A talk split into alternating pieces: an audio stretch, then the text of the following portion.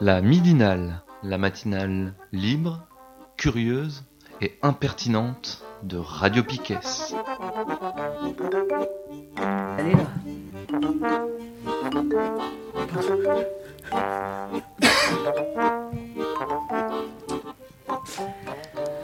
Vous écoutez euh, toujours euh, Radio Piquet euh, et c'est la deuxième partie, s'informer autrement sur le Rwanda. Donc c'est la troisième partie sur cinq normalement, peut-être six, et je crus comprendre à voir. Et voilà, elles sont donc les deux premières, euh, vous pouvez les réécouter, euh, elles sont en, en ligne, et puis euh, les suivantes dans les prochaines midinales. Exactement. Et du coup, dans, cette partie, aujourd'hui, on va plutôt parler euh, des implications politiques de euh, l'État français dans cette histoire du génocide. Alors, euh, à la fin de la dernière midinale, on, a, on a remonté dans le temps, on a montré l'importance essentielle, le rôle fondamental joué par les ex-puissances coloniales dans la création et l'imposition par une propagande massive, par le biais de l'Église, de l'État, de l'école, de l'armée, les intellectuels. La création et l'imposition donc euh, d'une ethnicisation au Rwanda. Et on a donc vu qu'il n'y avait aucun doute possible sur, sur, euh, sur le fait qu'une partie de la population rwandaise, qualifiée de race ou tout, à cause de cette propagande, a massacré une autre partie de la population qualifiée de race Tutsi. Cette propagande, elle, s'est mise en place à partir de 59 pour en arriver donc du coup au génocide de 94.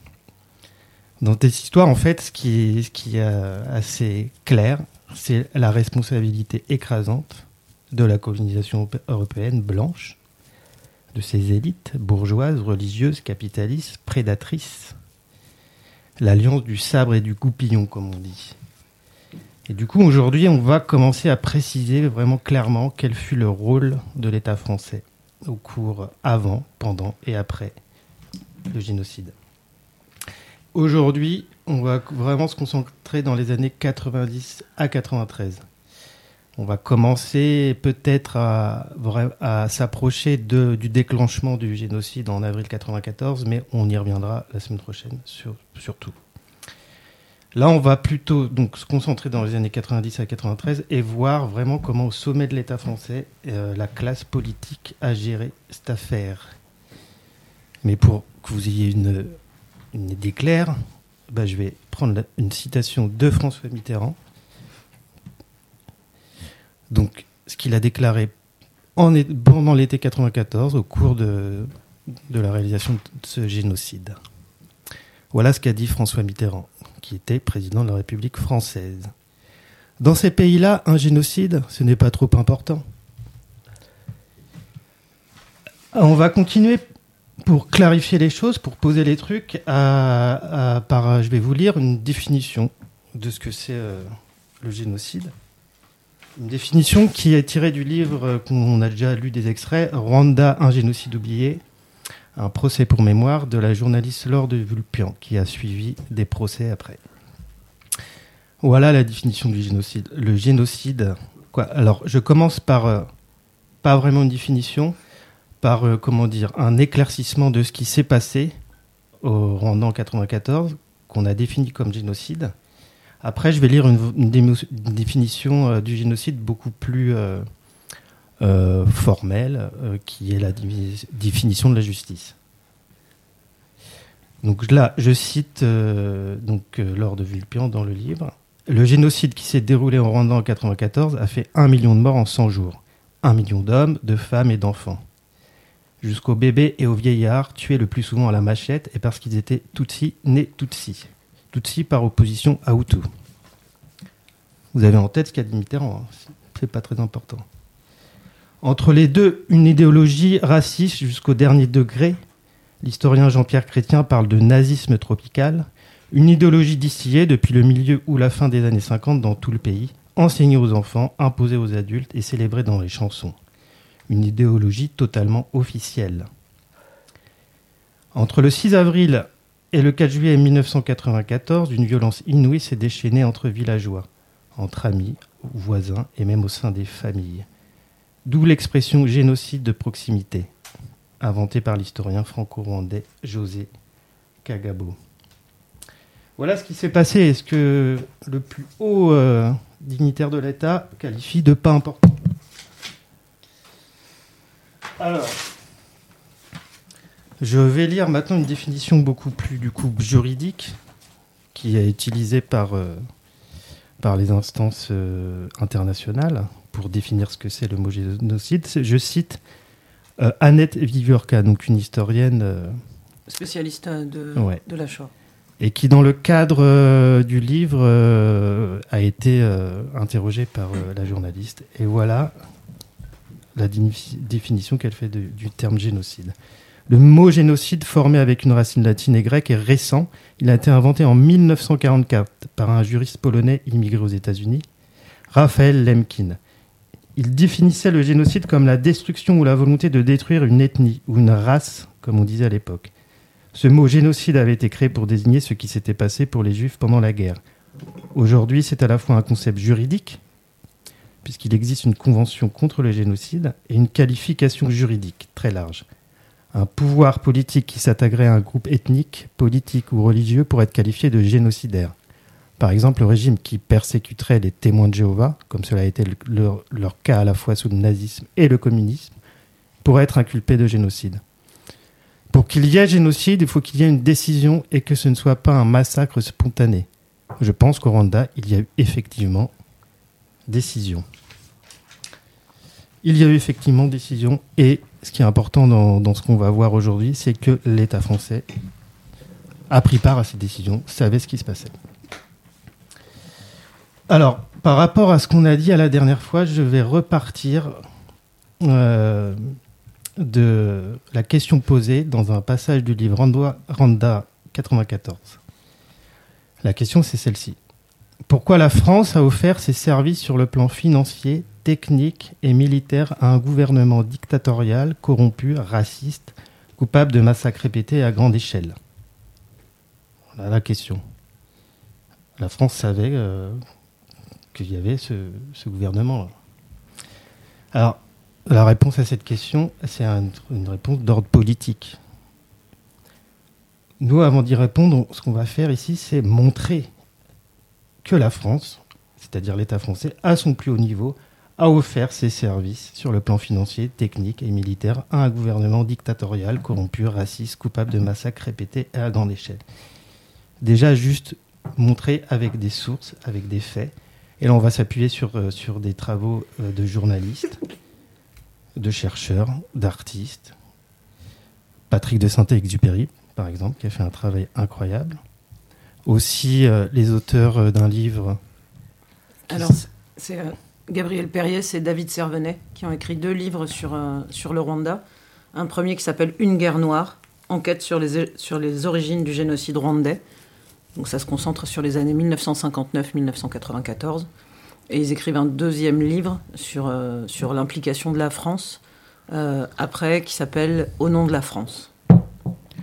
Nous, on fait que relayer les mmh. travaux de ces gens-là, qui sont des travaux essentiels. Il y a aussi euh, l'historienne Claudine Vidal, qu'on qu'on a entendu un peu la semaine dernière. Il y a tous les livres de euh, euh, Jean Rasveld. Bon, il y a tout un tas de gens qui ont fait un travail incroyable et qui montrent, qui parlent des faits sur ce qui s'est passé.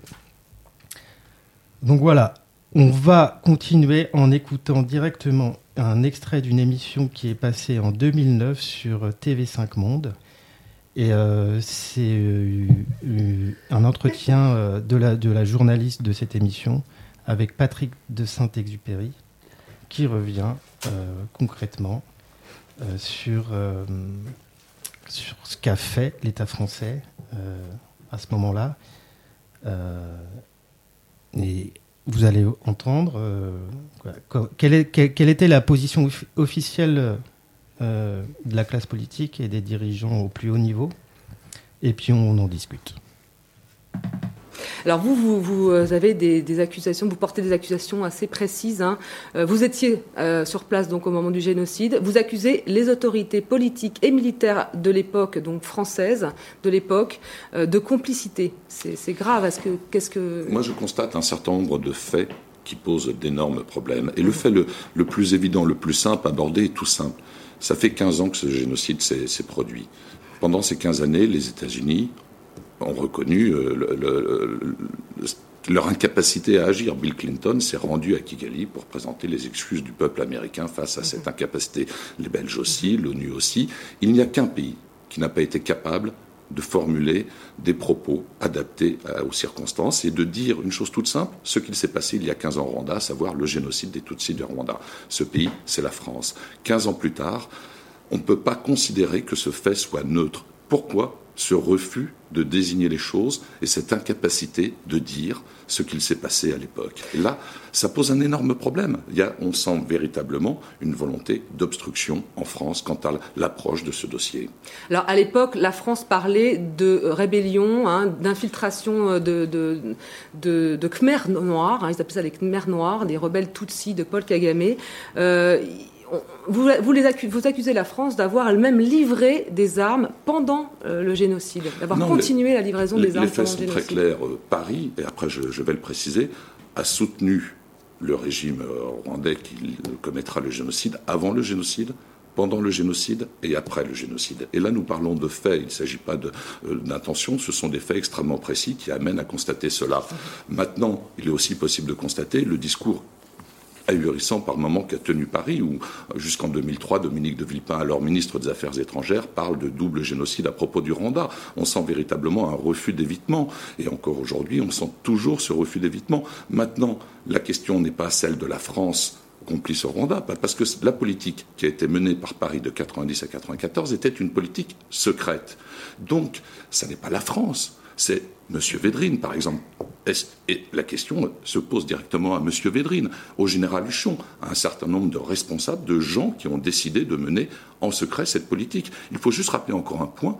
Lorsque la mission d'information a travaillé sur le dossier rwandais, la mission d'information du Parlement français, une des conclusions était... La commission qui laisse. Voilà, la commission qui laisse. la conclusion était dysfonctionnement institutionnel.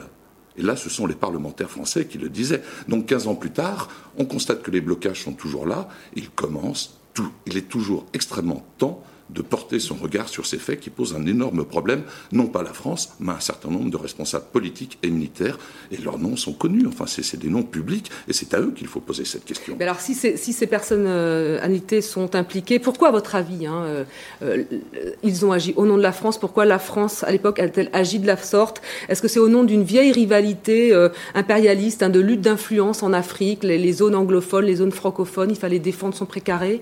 Ben, ben, Ces personnalités qui sont mises en cause tiennent un discours euh, extrêmement simple en réponse lorsqu'on essaye de poser des questions précises. La première réponse est comment la France complice? Autrement dit, ils s'abritent derrière la France. Mais là, c'est inadmissible parce que ni vous ni moi n'avons rien à voir dans ce dossier. Nous n'avons pas pris part et le Parlement n'a pas été informé de ce qu'il s'est passé. Donc, ils s'abritent littéralement derrière la France. Ça, c'est le premier point.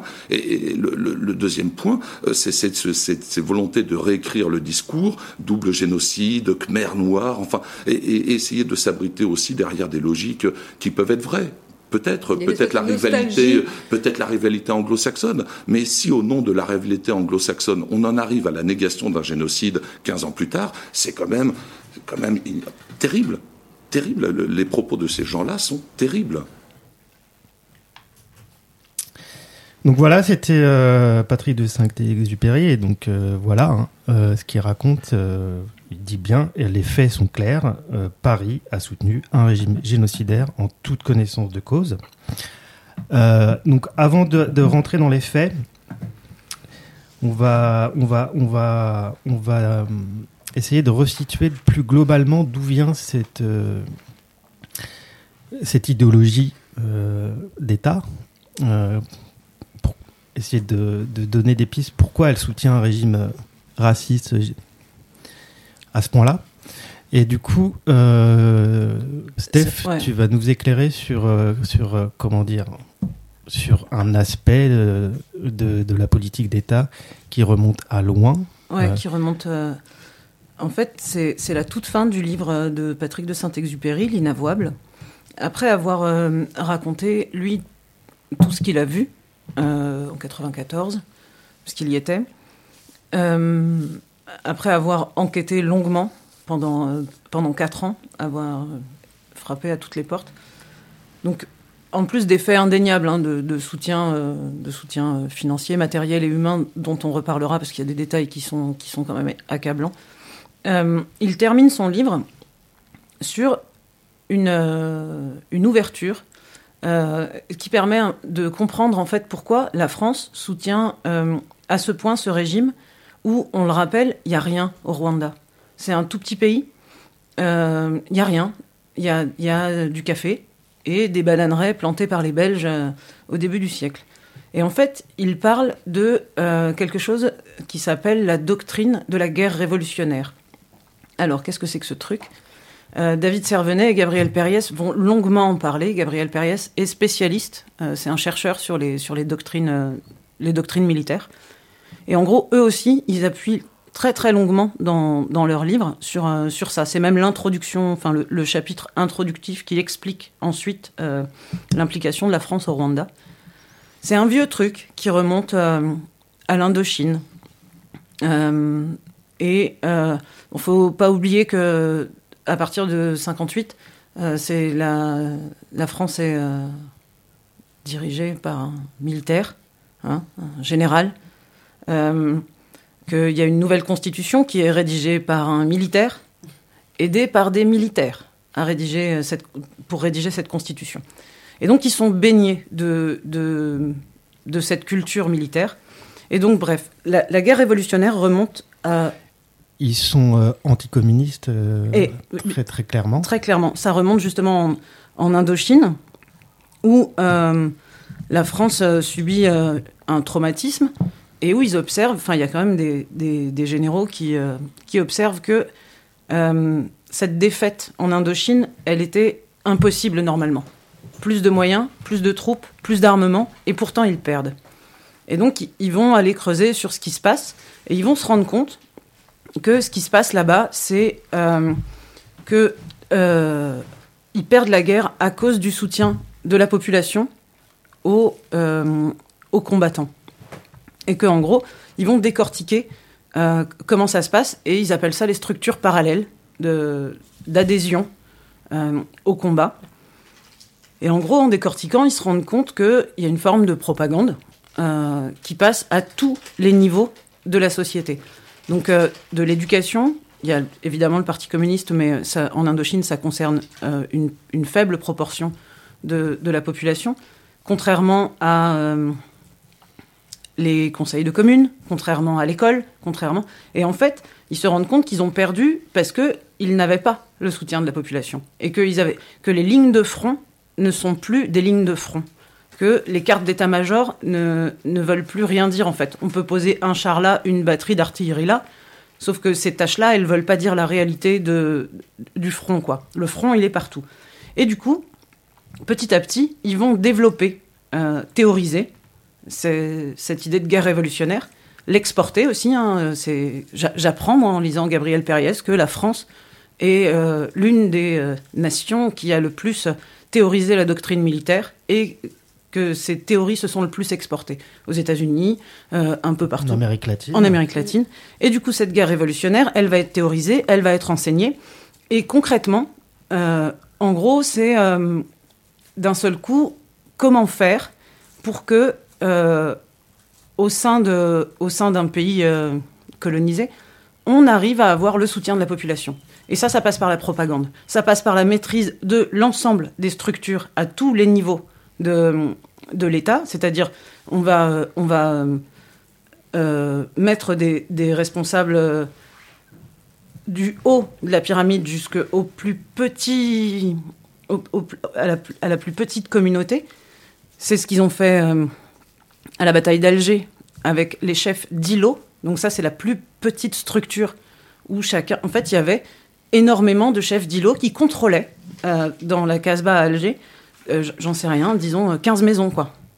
Et donc, tout ça, ça fait un maillage complet, et ça passe aussi par la propagande.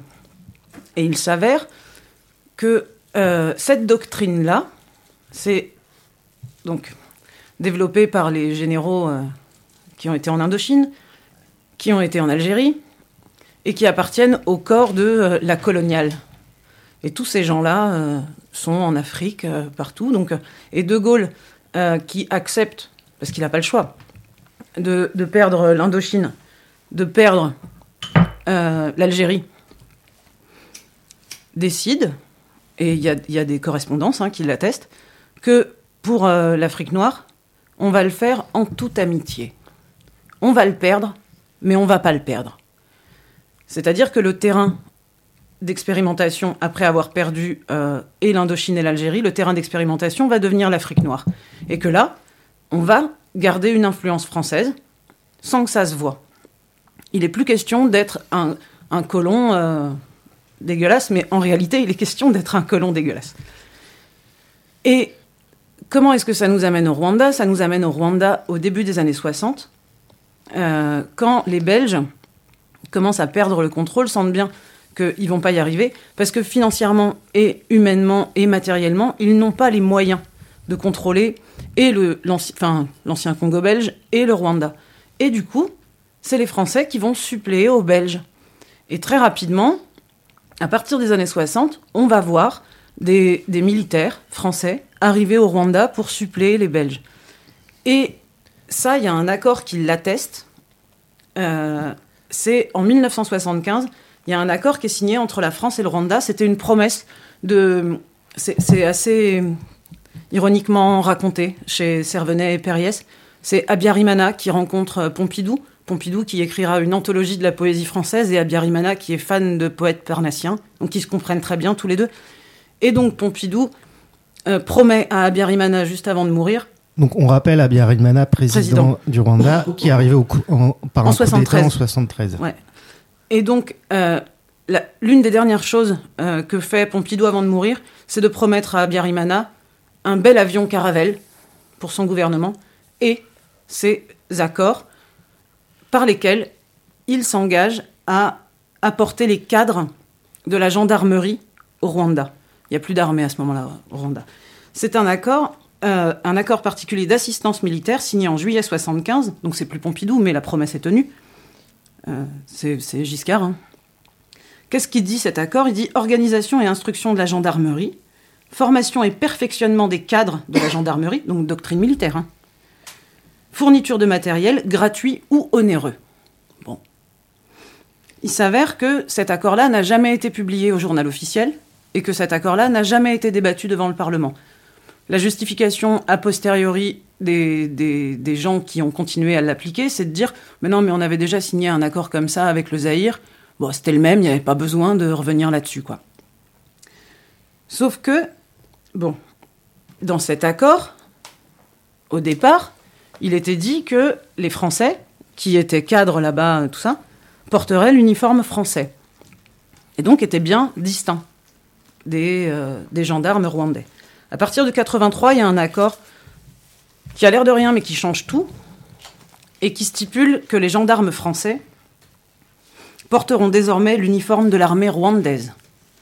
Qu'est-ce que ça veut dire concrètement? Ça veut dire que ces, officiers français ont la possibilité d'occuper des postes d'état-major au Rwanda, et que en 75, il y avait une interdiction de participer aux actions de maintien de l'ordre. C'est-à-dire qu'ils étaient là-bas pour former, mais ils n'étaient pas là-bas pour intervenir. À partir du moment où ils portent l'uniforme rwandais, ça, c'en est terminé. Ils ont le droit d'intervenir euh, dans les actions de maintien de l'ordre et dans la guerre. Et en gros, c'est ce qu'ils vont faire. Et c'est de cette manière que cette doctrine de, guerre révolutionnaire va s'imposer, donc années, de la fin des années 60 jusqu'à 94. C'est ça qui va s'imposer. Et quand on regarde dans le détail ce que ça veut dire, cette doctrine de la guerre révolutionnaire, c'est l'ensemble des moyens de propagande qui vont faire que euh, on va euh, autoriser des milices, les armer, les former. Et c'est ces milices-là qui vont, euh, exécuter le génocide, en fait.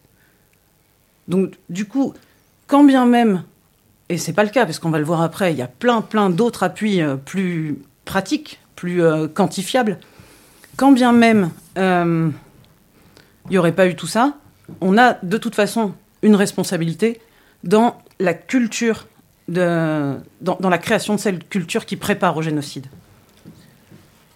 Et dans ces mêmes années-là, c'est euh, la même chose qui se passe avec euh, le soutien dans- aux dictatures euh, dans, dans l'Amérique latine, En au Amérique. Chili, Ouais, ouais. en Argentine. Le savoir, entre guillemets, français euh, est exporté là-bas. Avec le succès qu'on connaît. Voilà, c'était important pour euh, resituer un petit peu euh, les choses. Alors maintenant, on va euh, se concentrer sur les faits. Et on va partir des trois opérations militaires françaises au cours des années 90 jusqu'au génocide. Ces trois opérations militaires, la première, c'est l'opération Norrois, euh, donc qui débute en octobre 90 et qui se finit en décembre 93. Pourquoi elle débute en octobre 90 Parce que c'est euh, en octobre 90 que le FPR, dont on a parlé euh, la dernière fois, euh, commence à, une, invasion militaire du Rwanda pour reconquérir leur pays. C'est des réfugiés rwandais qui, se, qui se battent pour retourner dans leur pays et qui vont commencer à se battre contre le régime raciste de d'Abiyarimana. Donc l'opération Norrois, c'est d'abord une opération militaire d'évacuation des ressortissants occidentaux. Puisqu'il y a un coup de fil d'Abiyarimana en octobre 90 à Mitterrand, on est attaqué par des rebelles, etc. Euh, que l'État français, Mitterrand et euh, sa cellule secrète euh, partagent cette vision-là. Oui, ce sont des rebelles. Ce qu'on a entendu tout à l'heure, il les qualifiait de, de Khmer noirs. On Mm. est dans cette idéologie-là. Donc en fait, pratiquement, euh, cette opération va soutenir la- les forces armées rwandaises, les forces du régime d'Abiyarimana, confrontées au RPR.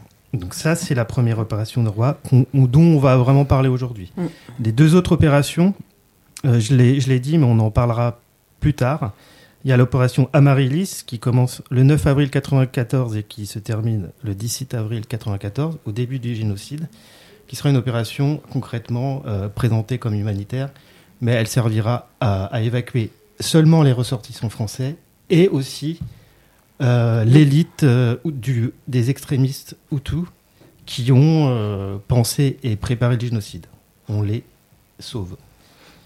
La troisième opération, c'est l'opération turquoise qui a lieu du 22 juin 1994 au 22 août, donc on est après le génocide.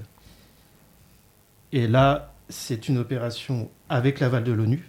Bon, on reviendra sur le Mm. rôle de l'ONU et, euh, et qui euh, une opération qui est présentée de- comme une opération d'intervention militaire d'interposition. On est à la fin du génocide. Il fa- il- bon, voilà, il y, a eu, il y avait quand même la pression internationale. Il fallait euh, mettre fin à ce qui se passait. Mais c'est fait. Bon, voilà. Alors, partons sur euh, l'opération Norrois, d'octobre 90 à décembre 94, à 93, pardon. On va écouter un extrait euh, d'une émission de Mediapart qui date de, de, de 2014. où On entend encore Patrick Saint-Exupéry qui revient euh, sur, euh, sur cette position française de l'État français, comment il voit les choses, comment il voit la situation politique, qui, euh, avec, euh, avec, euh, avec euh, euh, le FPR qui, euh, qui, euh, a- qui, comment dire, fait euh, une, une incursion, Une incursion sur le, sur ouais. Rwanda. Et comment, euh, comment ils soutiennent euh, bon, le régime d'Abiyarimana. On en discute. Il y a plusieurs choses qui se passent en même temps à partir de 1990. Il y a d'abord une volonté politique, euh, pas affirmée clairement, mais posée, à savoir que pour Paris, il s'agit d'une agression extérieure. Donc les gens qui, le FPR, qui en 1990 fait sa première in- incursion, est considéré comme un comme des, sont considérés comme des acteurs étrangers, comme des Ougandais. C'est donc l'Ouganda. Les anglo-saxons. À, à, la solde des anglo-saxons. C'est donc l'Ouganda qui attaque le Rwanda. Au nom de la doctrine développée depuis des dizaines d'années dans la relation entre la France et l'Afrique, pour Paris, c'est un acte inadmissible. Mais d'entrée de jeu, nous sommes sur une erreur extrêmement grave. Parce que ceux qui font leur incursion en 1990 sont des exilés rwandais, chassés au fil des années de leur pays, qui décident de rentrer dans leur pays. Ils ont ce droit de vouloir rentrer dans leur pays. Donc d'entrée de jeu, nous partons sur une erreur d'analyse extrêmement importante, extrêmement importante, que défend toujours aujourd'hui, par exemple, Hubert Védrine, qui est toujours sur cette ligne d'analyse de manière feutrée dans ses mots, mais c'est exactement ce qu'il dit aujourd'hui. Ce sont des étrangers qui, en 1990, se sont attaqués au Rwanda. Il était donc légitime que ce pays se défende. D'un point de vue pratique, Paris va enclencher immédiatement une, intervention militaire d'une force, d'une importance considérable, puisque 400 hommes sont déployés dès octobre 1990, des, des hommes de régiments d'élite, des Belges interviennent aussi, et, les, le Zaïre intervient aussi militairement. Il se produit juste une petite différence. Très vite, les Belges s'en vont, parce qu'ils comprennent qu'il y a un vrai problème, euh, et que cette politique-là n'est pas tenable les Zaïrois s'en vont également, parce que les troupes zaïroises vont piller le pays, etc. Donc en fait, Kigali les mettra dehors. Hein, c'est la, division spéciale présidentielle de Mobutu qui, qui intervient. Euh, les Rwandais les mettront dehors, parce que ce sont des troupes qui ne se tiennent pas. Il va rester les Français.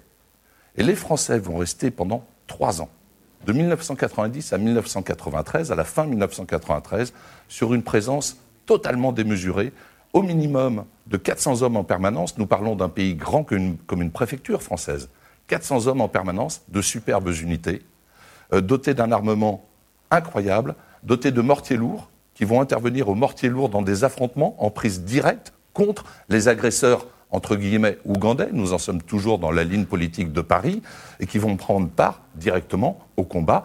Et non seulement cela, mais qui en plus vont totalement verrouiller, contrôler l'armée et prendre le contrôle opérationnel de l'armée rwandaise, vont la diriger, cette armée rwandaise. Donc nous sommes sur une, euh, comment dire, euh, prise de contrôle des manettes du pays totale.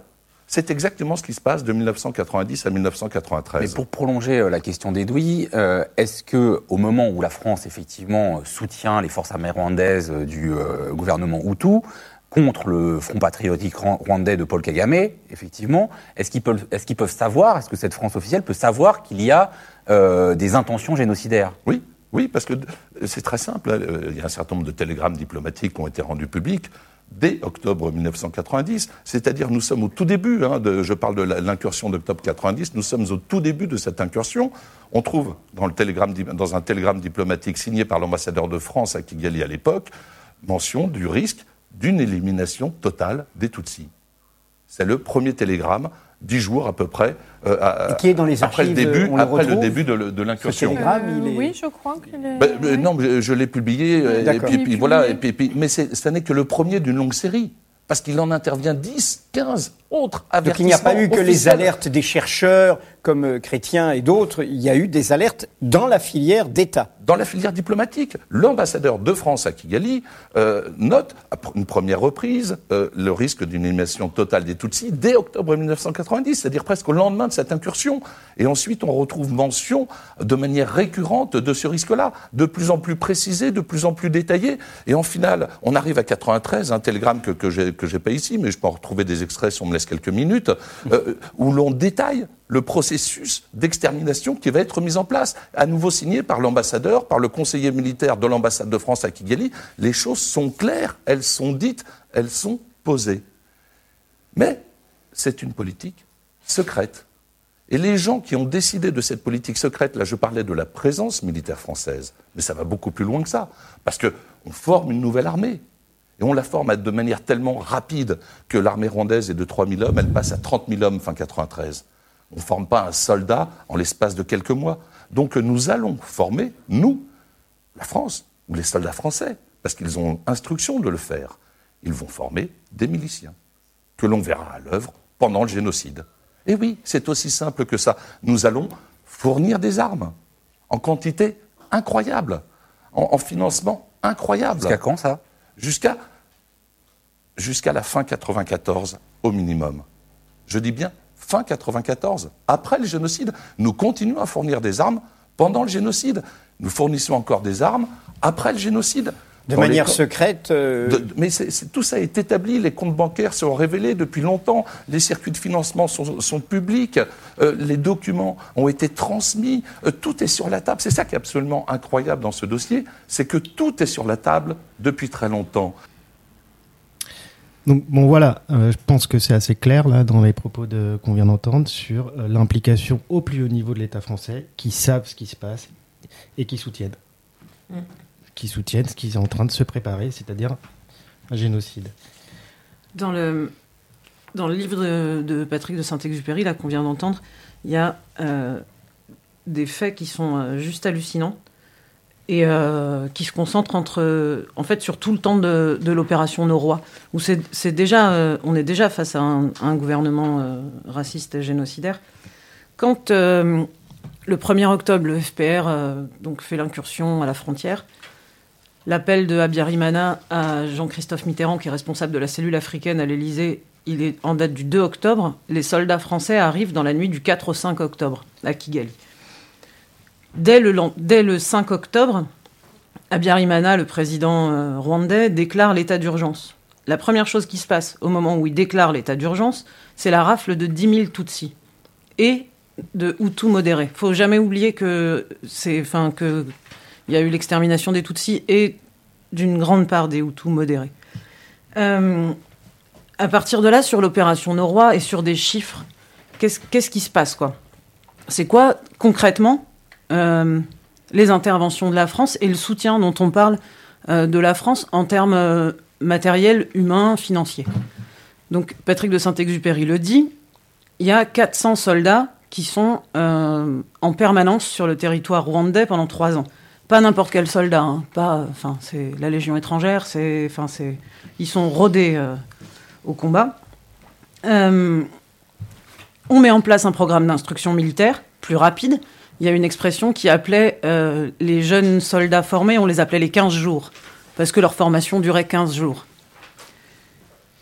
Et puis, euh, qu'est-ce que fait la France euh, en termes d'aide financière et d'aide matérielle? On a relevé dans, ce qui a été livré. donc attention, hein, on parle bien dès 90, il y a 10 000 Tutsis qui sont raflés, on sait déjà ce qui est en train de se passer. Alors, en termes de vente d'armes, 1 million d'euros d'armes vendues en 1991. 2 millions d'euros d'armes vendues en 1992. 1 million d'euros d'armes vendues en 1993, par la France. hein. En sachant que dans le même temps, euh, la Banque mondiale, le FMI, coupe une partie de leur aide au Rwanda parce que euh, ils se rendent compte que l'aide apportée au Rwanda ne sert qu'à gonfler les effectifs militaires et l'armement. Et nous, non, pas de problème. Nous, on passe de, en 90, il y avait 70 millions de francs d'aide à la coopération avec le Rwanda, à plus de 230 millions de francs en 92. On sait que cet argent sert à gonfler les dépenses militaires. En termes de soldats, par exemple, euh, Patrick de Saint-Exupéry, dans son livre, dit 5200 soldats rwandais en 90, 15 000 à la mi-91, 50 000 à la mi-92. Ça ne peut pas passer inaperçu. Et il y a pire encore. Au 1er janvier 92, euh, l'ambassade de Kigali reçoit un télégramme qui dit Le lieutenant-colonel Cholet, chef de DAMI. DAMI, c'est le détachement d'assistance militaire et d'instruction. Donc toujours la même chose, formation des gendarmes. Donc je reprends. Le lieutenant-colonel Cholet, chef de DAMI, exercera simultanément les fonctions de conseiller du président de la République, Abiyarimana, chef suprême des forces armées rwandaises et conseiller du chef d'état-major de l'armée rwandaise. En gros, c'est un officier français qui endosse la responsabilité opérationnelle de la guerre au Rwanda. Ce qui est en train de se passer au Rwanda entre 90 et 93, c'est assumé par un soldat français. Et par l'État derrière, quoi. Hmm. Par l'appareil d'État derrière. Et effectivement, les livraisons d'armes euh, dureront ensuite. Il y a des, des télégrammes euh, de, des services secrets belges qui en attestent. Et tout le temps du génocide, il y aura des livraisons d'armes de la France. On va continuer en, explorant euh, cette idéologie euh, et ce, fonctionnement au plus haut niveau de l'État, où on a entendu Patrick Saint-Exupéry qui, le dit clairement, cette, espèce de cellule secrète autour de Mitterrand, qui met en place euh, le soutien au régime génocidaire du Rwanda. On va appuyer là-dessus en écoutant des extraits d'un d'un documentaire euh, qui s'appelle La France au Rwanda, une neutralité coupable. C'est un documentaire de Robert Genoux et de Claudine Vidal. Claudine Vidal, c'est une historienne qu'on a déjà entendue dans les, dans les autres Midi de Mal. Juste avant, en fait, il y a une question derrière tout ça. C'est euh, c'est Patrick de Saint-Exupéry qui le disait dans, dans l'édito qu'on avait lu sur, sur, sur ce qui se passe, en fait, au cours d'un génocide où il y a une dilution des responsabilités. Et et qui permet en fait que le, le- les élites euh, vont pouvoir euh, euh, mettre en place une, politique de propagande où du coup l'énorme partie de la population concrètement participe au génocide. Et mais en fait après il y a des responsables derrière. Il y a des responsables idéologiques, il y a des appuis techniques militaires qui, qui, qui font que c'est possible. Donc cette question de la responsabilité, elle est, est très très importante parce que euh, parce que là, on se rend compte dans cette, cette affaire-là, euh, au plus haut niveau de l'État, euh, ils savent ce qu'ils font quoi. C'est leur responsabilité. Et quand Patrick Saint- Saint-Exupéry dit il y a des noms publics derrière, on sait qui c'est, donc François Mitterrand, Hubert Védrine, qui était secrétaire général à la présidence, les grands états, les grands chefs d'état-major, etc. C'est eux les premiers responsables hein, de ce qui se passe. Euh, donc avant d'écouter les extraits du documentaire qui revient sur ça, euh, on fait une petite pause peut-être, une petite pause musicale. Et euh, je, je- je dis juste pour, pour en introduction sur ce qu'on va entendre après, le documentaire, il, il, il- il parle beaucoup de la commission parlementaire qui s'est mise en place en 98-99. Et du coup, ça interroge concrètement euh, les, les faits et gestes des plus hauts responsables politiques. Petite pause.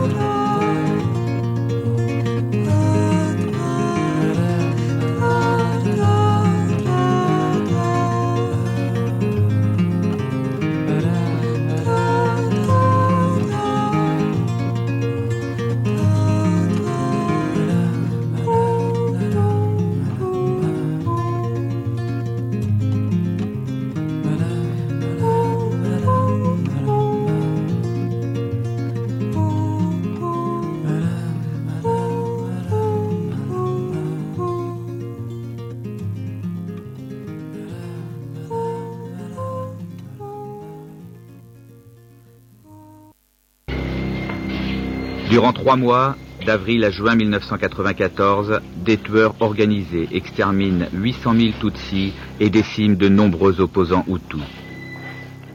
La France est accusée d'avoir de lourdes responsabilités dans les massacres.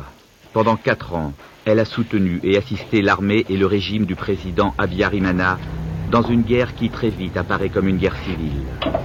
Au printemps 94, ce seront des officiers de cette même armée et des cadres politiques de ce même régime qui organiseront le génocide. Très tôt, la France a connaissance du danger.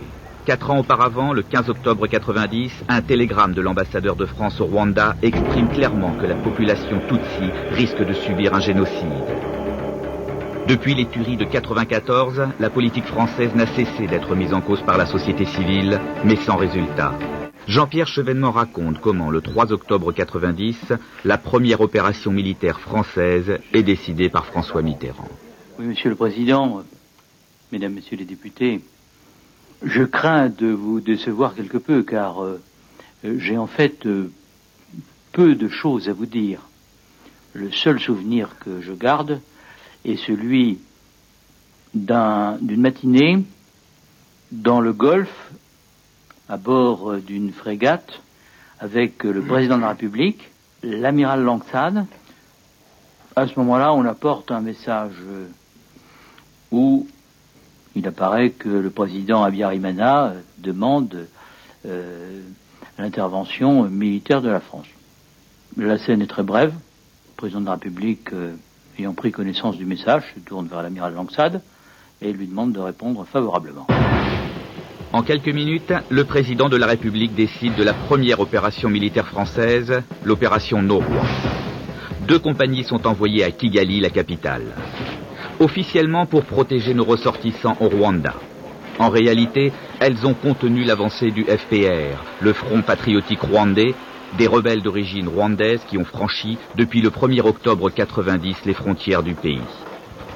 Pour les Rwandais, pendant plus de trois ans, les soldats français de l'opération Noroi vont faire partie du paysage quotidien. Alors, dans ce qu'on vient d'entendre, on a entendu Chevènement, qui a été ministre de la Défense de mai 88 à janvier 91. Voilà. Alors, la question qui est, qui est derrière, c'est euh, l'implication euh, de l'armée française, donc de l'État français à, à, la mise en place du, du génocide. La question, c'est comment prouver cette, cette implication? Qui n'est plus qu'humanitaire, comme c'est annoncé euh, euh, officiellement. Euh, on va entendre un autre extrait. Je l'introduis pour savoir qui parle. Et on va, on va écouter sur, ce, donc sur cette question. On va, on va entendre Patrick Mazimaka, qui est ministre de la présidence à, au Rwanda après. Donc, il, fait par, il, a, il a fait partie du FPR. Il va répondre à cette question. Vous allez voir ce qu'il va dire, on en discute. Et euh, juste après, on entend aussi un témoignage d'un homme qui s'appelle, euh, c'est le major Siyiza, qui lui est de l'autre côté, il a fait partie de l'état-major des phares, donc de l'armée euh, rwandaise, qui était l'armée du régime Abiyarimana. Et qui aussi donne le réponse sur qu'est-ce qui s'est passé concrètement. Voilà. Patrick Mazimhaka. Il était alors dans les rangs des rebelles du FPR. L'opération Norwa a impliqué les Français dans la guerre, dans la guerre rwandaise. Nous avons vécu cette information. Les opérations militaires en question se déroulaient depuis 1990 jusqu'à 1994. Les militaires sont partis, les blindés sont partis, les pièces d'artillerie sont déjà parties. Donc, on n'a pas de preuve que l'armée française était ici. Ça, c'est déjà c'était terminé. Un peu plus tard dans la soirée, les deux rapporteurs rencontrent à huis clos d'anciens officiers des phares, les forces armées rwandaises du gouvernement Abiyarimana. Ils étaient à cette époque les compagnons d'armes du major Kiza. Les militaires français ont intervenu par un appui feu, donc appui de l'artillerie, par l'artillerie, pour stopper l'avancée du FPR en vue de l'empêcher de prendre la ville de Juba. Après les auditions des officiers français, le rapport a permis d'établir que les soldats avaient été à la limite de l'engagement direct. Il conclut.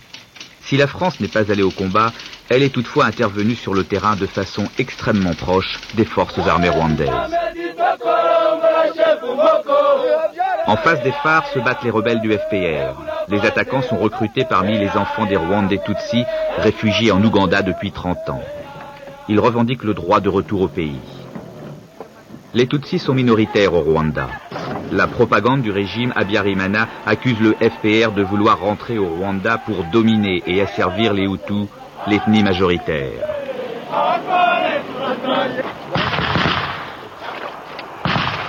En 90, c'est donc une guerre civile qui commence. Néanmoins, l'ambassadeur de France recommande de mettre en avant sur le plan médiatique l'origine ougandaise de la rébellion l'attaque du FPR est qualifiée d'agression extérieure. En 90, comme aujourd'hui, l'opinion française est indifférente aux affaires africaines. François Lamy, jeune député de la banlieue parisienne et membre de la mission parlementaire, sait bien que ses électeurs ont d'autres préoccupations. La politique africaine de la France n'a jamais été un enjeu électoral. Bon voilà, est-ce que c'est clair pour tout le monde ce qu'on a entendu? C'est ce qu'on a entendu, donc ça fait partie d'un documentaire qui, euh, suit le travail de la commission euh, euh, parlementaire française en 98-99. La question, question qui est posée là, et à laquelle répond le premier qu'on entend, ex-FPR, c'est parce que les, parlementaires qui vont se déplacer au Rwanda, qui font leur enquête, lui le, lui, lui, disent mais comment prouver concrètement l'implication militaire? On entend sa réponse, il dit mais on on peut pas le prouver. Euh, l'armée française est partie. On est là, on est en 98. Hein. Mais en fait, on voit que elle est très très claire et nette. Les faits sont là. Il y a le témoignage après de l'autre ex-phare. Bon, voilà, c'est clair. C'est clair l'ampleur du soutien euh, de l'État français. Euh, alors maintenant, on va écouter toujours dans ce même documentaire, euh, on va revenir sur, euh, sur cet élément important, c'est que cette politique africaine de la part de l'État français, c'est une politique secrète, c'est le domaine réservé de la présidence et de son entourage. On va voir comment il justifie ça. Depuis le général de Gaulle, la politique africaine de la France fait partie du domaine réservé du président de la République. L'Élysée est conseillé par une cellule africaine dont François Mitterrand, pendant six ans, confie la direction à son propre fils Jean-Christophe. Beaucoup de choses ont été dites sur le rôle occulte de cette cellule africaine. Mes chers collègues, euh, j'ai le plaisir d'accueillir M. Jean-Christophe Mitterrand, qui a été euh, conseiller de la présidence à la présidence de la République sur les questions africaines de 1986 à 1992. Vous me permettrez, et je vous en remercie, de saisir l'occasion qui m'est offerte pour démentir des allégations mensongères Non. Et je répète non. Les conseillers successifs chargés des affaires africaines du temps du président François Mitterrand, je ne peux parler que de ça, n'avaient que pour rôle, et seul rôle, d'informer le président, de répondre à ses questions, de nourrir sa réflexion et d'effectuer les missions qu'il jugeait utiles.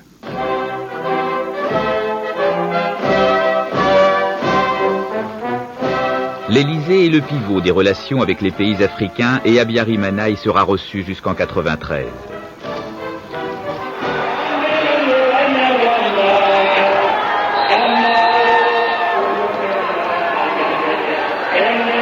Le président du Rwanda a imposé un régime despotique à la suite d'un coup d'État en 73.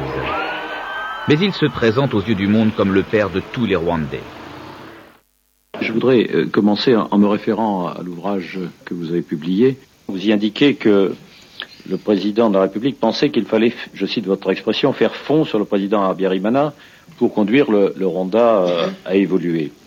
Quand je dis qu'il estime qu'il faut faire fond sur euh, c'est parce que, comme je le rappelais tout à l'heure, sa réputation est bonne à l'époque. Je rappelais l'expression de Suisse de l'Afrique appliquée au Rwanda. Euh, donc c'est un président qui est, euh, qui est qui ne choque personne puisqu'il représente au moins 80% de la population. Euh, et d'autre part, il a plutôt bien géré son affaire et sur le plan politique, les tensions, comme j'ai dit, les problèmes de fond ne sont pas réglés, mais les tensions sont plutôt apaisées. Pourquoi la France, comme d'ailleurs n'importe quel autre pays, se lancerait dans une aventure consistant à aller faire des manipulations à l'ancienne pour remplacer celui-là par un autre? Pourquoi? Dans quel but? Dans quel motif? Quel autre? Tout, ça n'aurait pas de sens. Donc, comme très souvent en politique étrangère, on a moins le choix que ce que les gens croient, en fait. Donc, on fait avec ce qu'il y a et on essaie de faire le mieux possible, le moins mal possible. 80% de la population Euh, alors voilà, donc on a entendu, euh, donc on est de- pendant le- les travaux de la commission euh, parlementaire, on a entendu euh, Jean-Christophe Mitterrand, conseiller spécial de la cellule secrète là.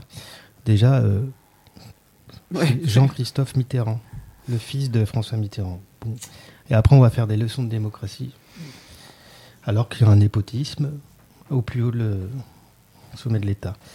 Bref, on est, et après on entend Hubert Védrine. Donc euh, Hubert Védrine était secrétaire général à la présidence de 91 à 95. Donc bon voilà, c'est assez clair. Eux, ils soutiennent le régime soi-disant légal d'Abiyarimana. Ça posait pas de problème. Il a bien géré l'affaire. Euh, bon, ok. On sait depuis euh, des années que quand même euh, ce- ils sont dans un régime euh, raciste. Quoi. En tout cas, il y a des discriminations euh, officielles. C'est comme ça que fonctionne le Rwanda. Parti unique. Parti Ouais. unique. Il y a un parti. Bon, voilà. Tout va bien. Alors, pour répondre directement à, à ce que nous dit Hubert Védrine, on va, on va écouter tout de suite des, témoign- des témoignages, de, donc ça fait partie de la suite de- du documentaire, des témoignages d'opposants à Biarimana, euh, Hutu, Hutus, qui font partie de l'opposition euh, politique. Et voilà ce qu'ils disent. Alors attends. Dans cette petite partie. Non, c'est la fin de ce qu'on a entendu juste là. Ah d'accord. Et après, on enchaîne. On peut on- non, on-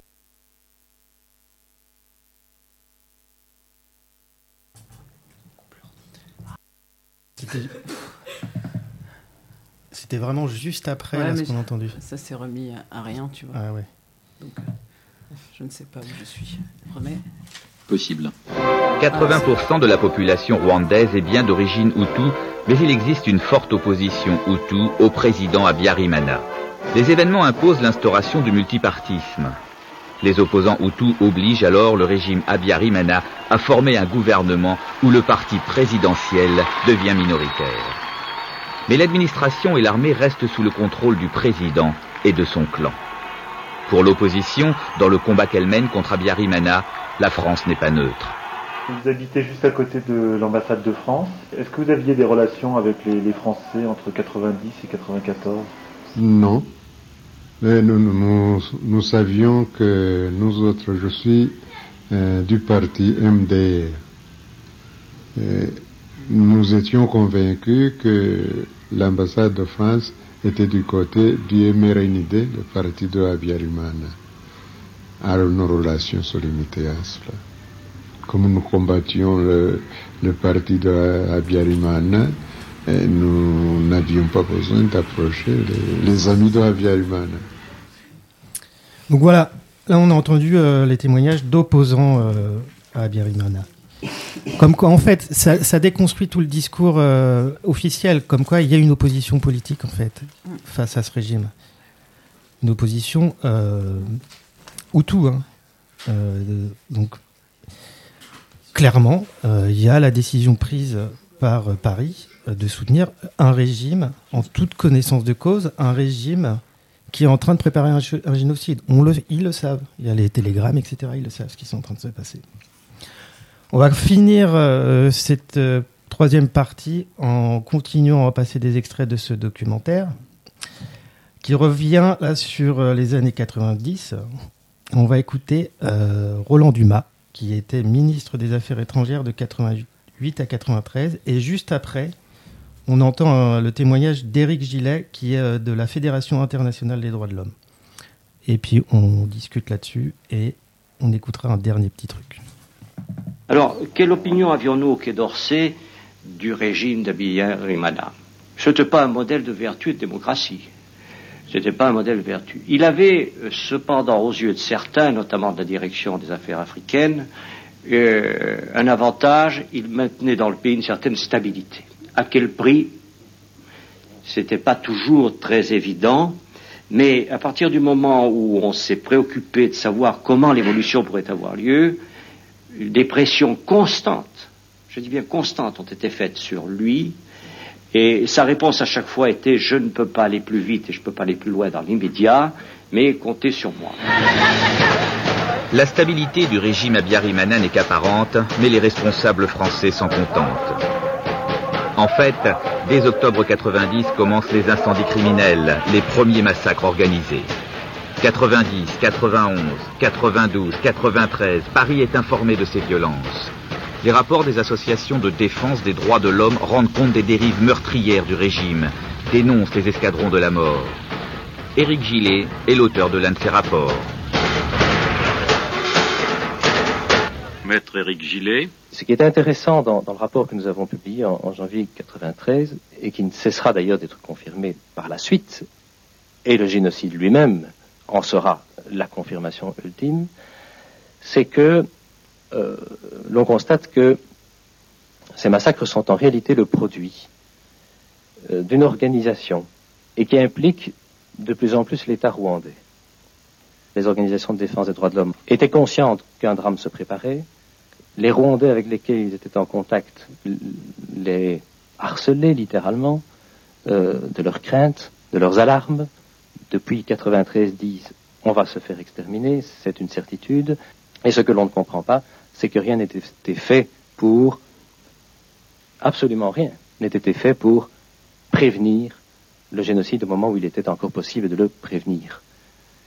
Et je crois que c'est là qu'il y a lieu, évidemment, à une évaluation très lucide de la responsabilité de nous tous, je dirais, mais principalement, évidemment, des autorités publiques, puisque c'était elles qui étaient spécialement en charge euh, de euh, la coopération avec le Rwanda.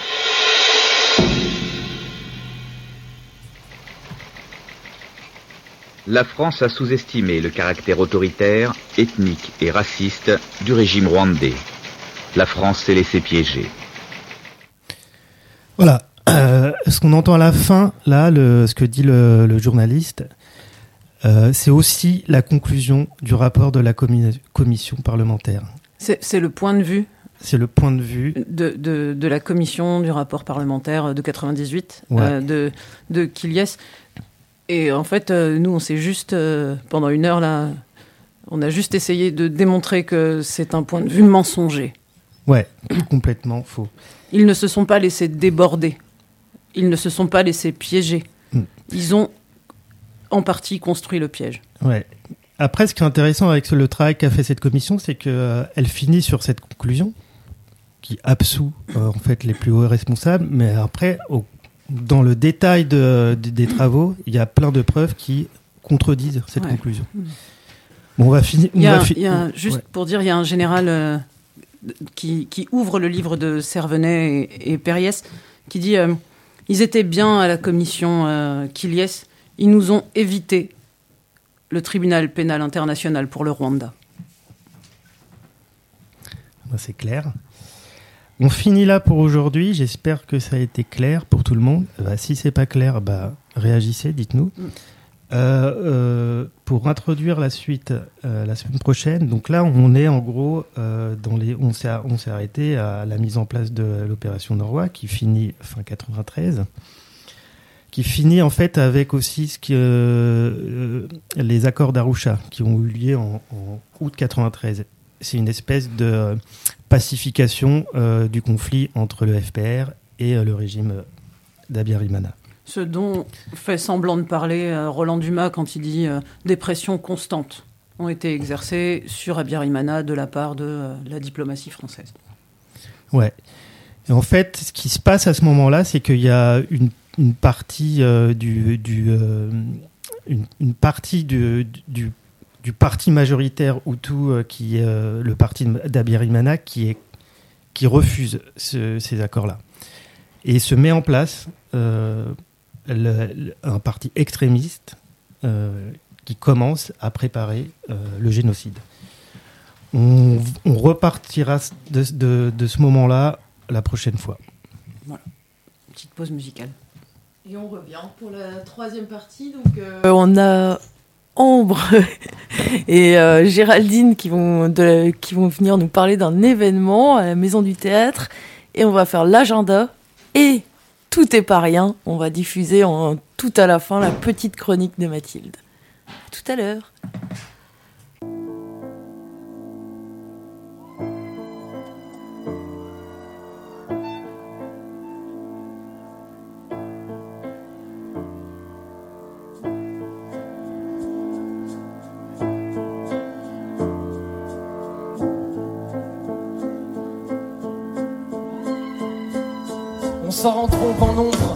Se déverse en pleine, en centaines, en millions, en milliards ou en millièmes de quelques simples gouttes.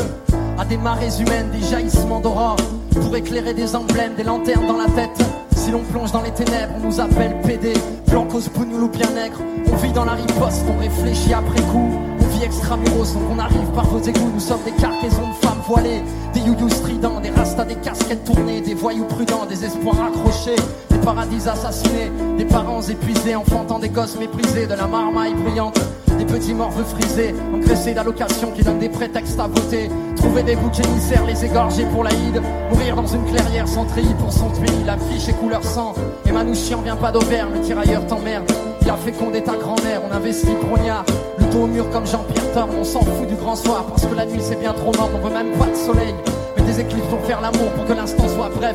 Intense comme un fruit qu'on savoure. Aux armes miraculeuses, on arrive Césaire et Prévert. On viendra vous faire la guerre avec la parole poudrière. On désigne plus l'ennemi parce qu'il est partout, même en nous. On va mourir debout parce qu'on a vécu à genoux. On est sourd au slogan, animé par trop de manifs. On devient arrogant, on veut rimer comme des canifs. On n'a plus 20 ans, mais on n'en aura jamais 60, car on bouffe du bisphénol à l'heure d'une planète suffocante. On fait nous des enfants pour nous interdire des luttes. Donc nous, on porte Peter Pan, on va redevenir adultes. On a coincé nos rages entre le mérite et l'héritage. Et les puissants confisquent, le pauvre se partagent à leur chaise musicale. Personne ne joue, personne s'assoit. On occupe du terrain, être indigné, ça va de soi. Angela défend Chua pendant ton papa est bien là. On va ouvrir les portes de Soledad ou Attica. Pharmacodépendant des OGM pour nous doper.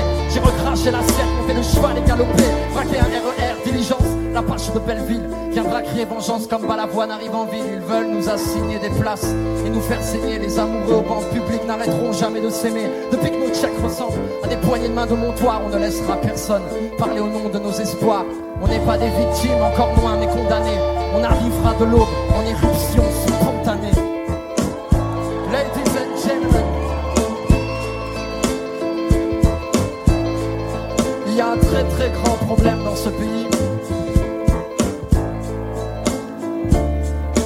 De rappeuses. Alors je lance un appel. Il faut plus de femmes qui prennent le stylo, qui prennent le bic et qui écrivent des textes de rap. Pour faire cette carte blanche, j'ai galéré pour trouver des rappeuses. Vraiment galéré. Et il y a un très gros problème. Heureusement, dans quelques banlieues sinistres de la capitale, se cachent des fleurs sauvages. Et je voudrais que vous fassiez un maximum de bruit pour celle qui brûle le papier de son encre. Billy Proloque.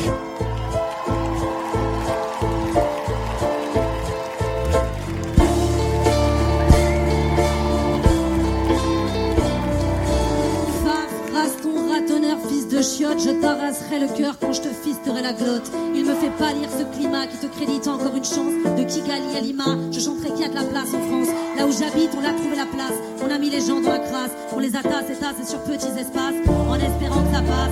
Rien ne s'efface, on laisse des traces. Comme les yeux coriaces de leurs gosses qui te regardent en face. Une équipe de sœurs et de frères et fiers. Qui te répètent que ce soit clair, qu'ils seront pas une mince affaire. Qu'ils n'ont pas les mêmes raisons ni les mêmes façons. Mais qu'ils sont à la maison puisqu'ils sont les fils du maçon. Casse-moi, Stomu de la Casa, Tiban, Neighborhood, Samakot, Fidas, Le terre-terre. C'est pas près d'être fini ce chahut et c'est pas de refus. C'est pas près d'être fini ce raffut et c'est que le début. Le sirop de la rue, c'est le champagne du pauvre. À la saison des crues, une déferlante de fauves. Dévale en cascade, fait cracher les amplis. La force de sa tornade, c'est qu'elle se démultiplie. Barrage, palissage, passe par-dessus les rembarres. Tu sais pas à que tu coches pas. Super systématique face à nos miscellanées. Ça déboule de mécanique, à défaut de les cerner. On frappe chromatique, prêt à dégainer nos humeurs volcaniques et leurs irruptions spontanées.